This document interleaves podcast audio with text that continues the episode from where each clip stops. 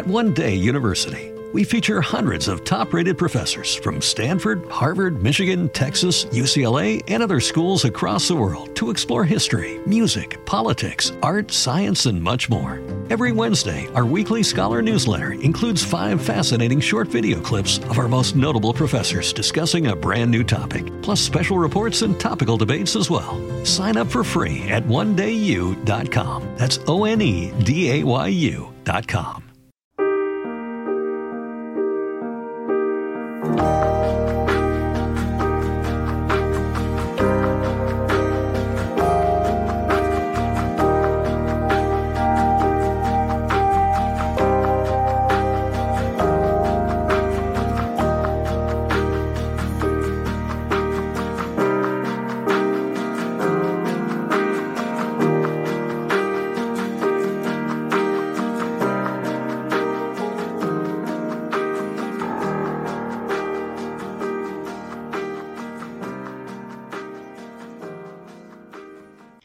Election-related violence has significantly hindered the meaningful engagement of young people in electoral processes, be it in democratic or constitutional republic systems of government. Hello and welcome to this week's show. My name is Taibat Olaniyan and I'm the radio host and host assistant for the New Height Show on Education and the New Height Educational Group. I would like to inform you that NHEG is no longer sponsored by Silicon Valley High School. Therefore, we invite our listeners to consider becoming a sponsor. Also, as a reminder to everybody, this show is pre recorded on Fridays and focuses on youth and issues affecting them. Today, we'll be talking about election related violence as it has to do with our youth. Since youth are the engine room of any society due to having the largest demographic, exuberance, and creativity to drive economic growth and development. Without them, no leader can get power, be it um, through votes, irregularities, or electoral violence. Elections are one of the main pillars of democracy as practiced in some countries around the world and also in constitutional republic as practiced in the United States of America. However, Elections can trigger violence when fundamental human rights, such as the rights of association and expression, are violated, and when certain segments of society are unable to engage with political processes. Countries emerging from internal conflict, such as civil war, have an especially high potential of conflict during electoral processes. The use of media, including social media, to intimidate and harass is an increasing form of election-related violence. In countries with a history of electoral violence, young people are often involved as perpetrators or victims of the violence. That is because they are often used as foot soldiers by politicians and armed groups that want to disrupt polling.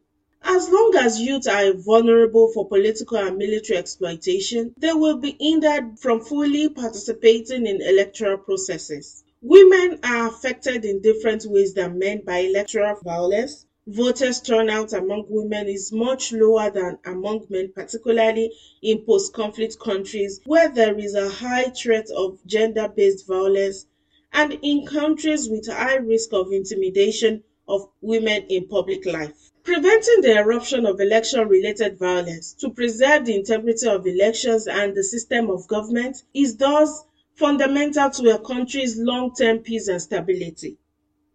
This objective is, however, acknowledged in Agenda 2030's Sustainable Development Goal 16.1, which focuses on reducing all forms of violence to achieve peace, justice, and strong institutions.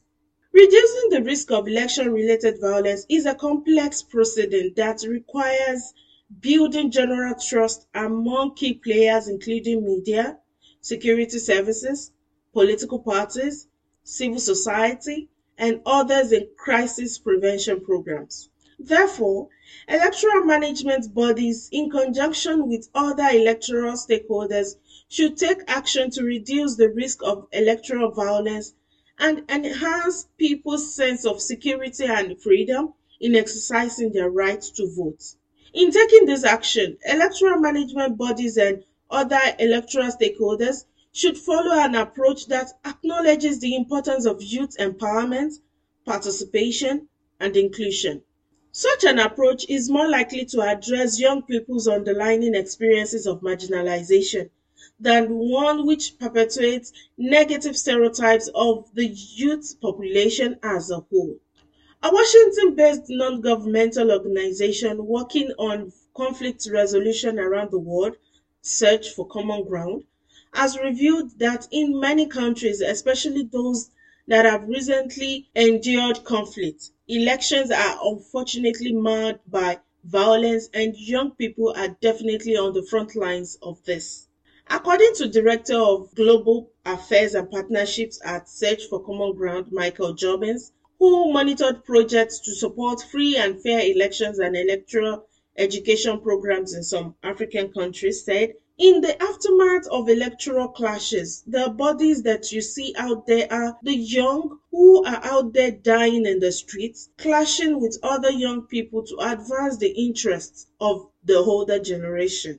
The goal of inciting violence is to disrupt the electoral process and political campaigns or to repress voter turnout and thereby deny the legitimacy of opposing points of view.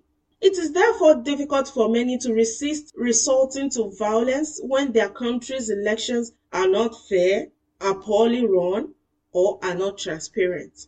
For young people who do not have meaningful ways to participate in politics on their own behalf, such as through youth movements and organizations, they may see their only role in the process dominated by older generations as agents rallying people up in the streets for a little bit of cash.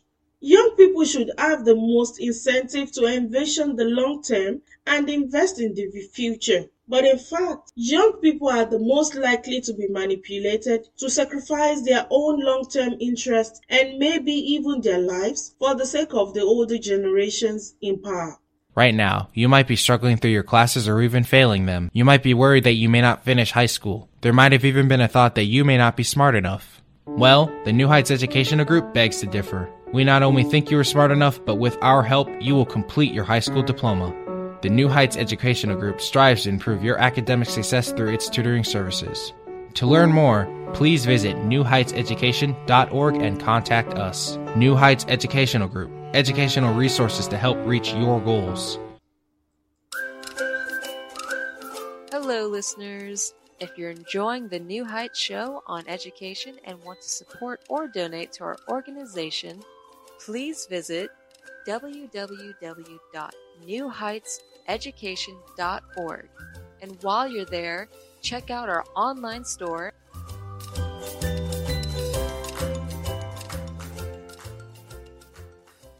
Welcome back to the New Heights Show on Education. And I've been talking about electoral violence as it has to do with the youth.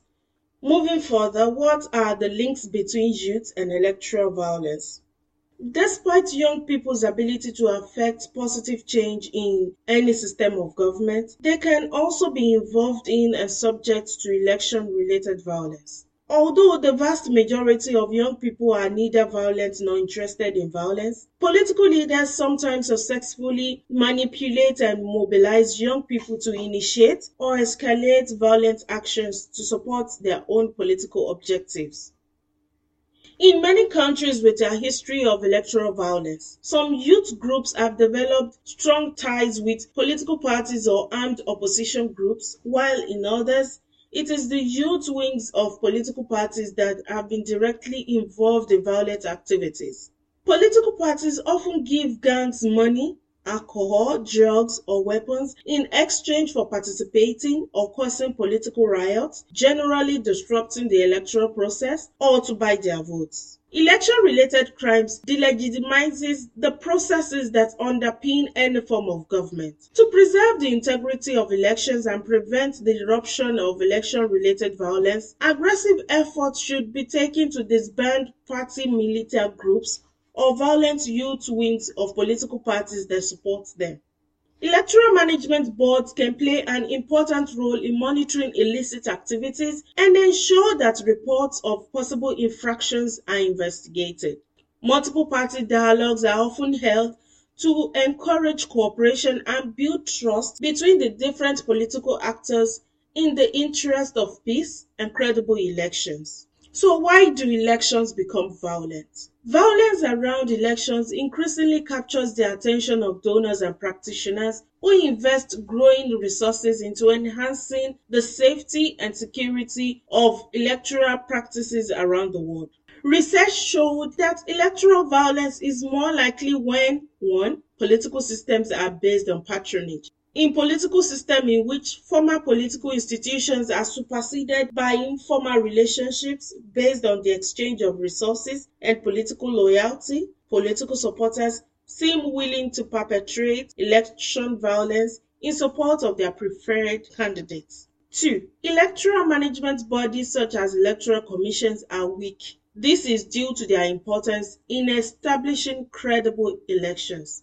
3. Ongoing conflicts over land or other issues or resources that go unresolved. While this relationship can have several explanations, one appears to be the tendency for politicians to adopt the grievances of conflicting factions into their campaigns. In addition, it has been found out that international election observation missions may decrease the likelihood of pre-election violence but may increase the likelihood of post-election violence if they expose attempts at election fraud. A growing number of studies also find the significant differences in how men and women experience election violence. How can we make elections safe in our countries? Electoral violence prevention efforts are more successful when 1 they are implemented under the structure of a strong coalition. This allows civil society organizations and state agencies to avoid program redundancies and benefit from the lessons and informations produced by one another's project. 2. They can closely involve the political parties and candidates in their interventions.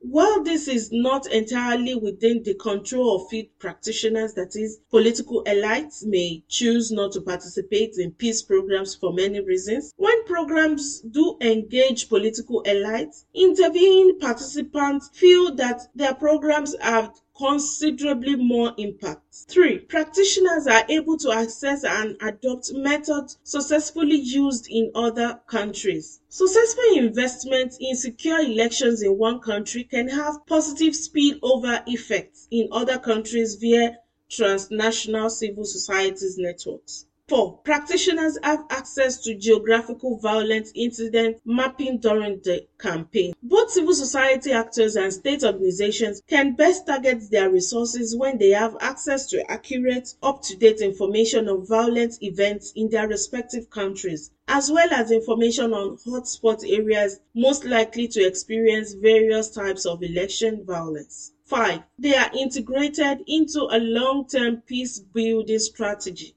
Many efforts to address violence around elections begin 6 to 18 months before elections and conclude shortly after polls close. These are more of crisis response approaches than they are preventive approaches. Prevention strategies around elections need to be carefully integrated with long term efforts to address root causes. How can youth participate beyond formal electoral processes?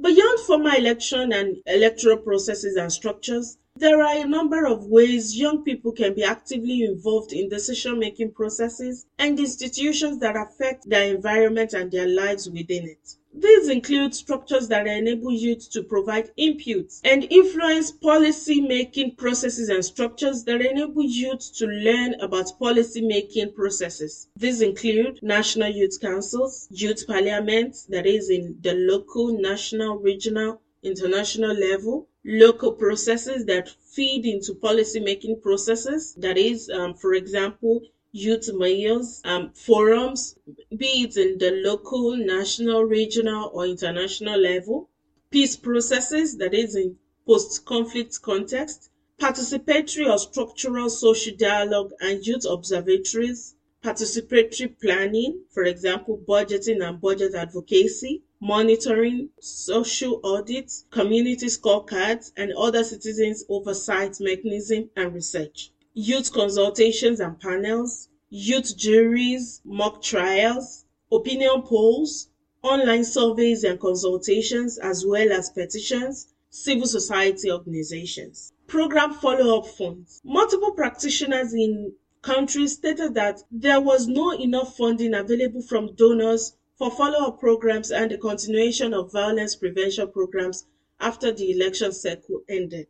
Long term youth programming. More resources are needed for long term programs that engage youths who were likely to participate in electoral violence, as well as women and girls who are most at risk when elections become violent. And lastly, continuous police trainings. One key commonalities across all cases was that very limited success of police training in handling protests and demonstrations, as well as issues between supporters of rival parties. Governments need to invest more in police training to hand on how to handle protests and demonstrations. Additionally, veterans can be paid during elections to protect voters at various um, voting polls.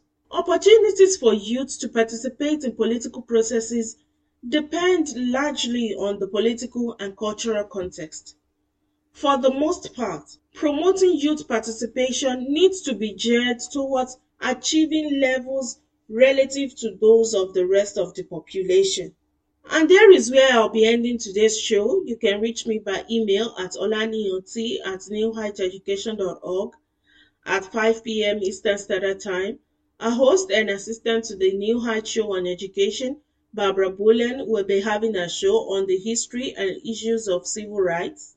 Join Pamela Clark as she shares education in the news, a pre-recorded show on Wednesdays at 6 p.m. Be sure to check out our previous radio shows and join me every Friday at radio.newheighteducation.org as I discuss yet another issue youths are facing. Remember, a troubled youth is a troubled adult. Have a great week. We hope you enjoyed today's show.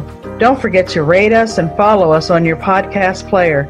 Check out our show page, radio.newheightseducation.org, for monthly announcements and other happenings.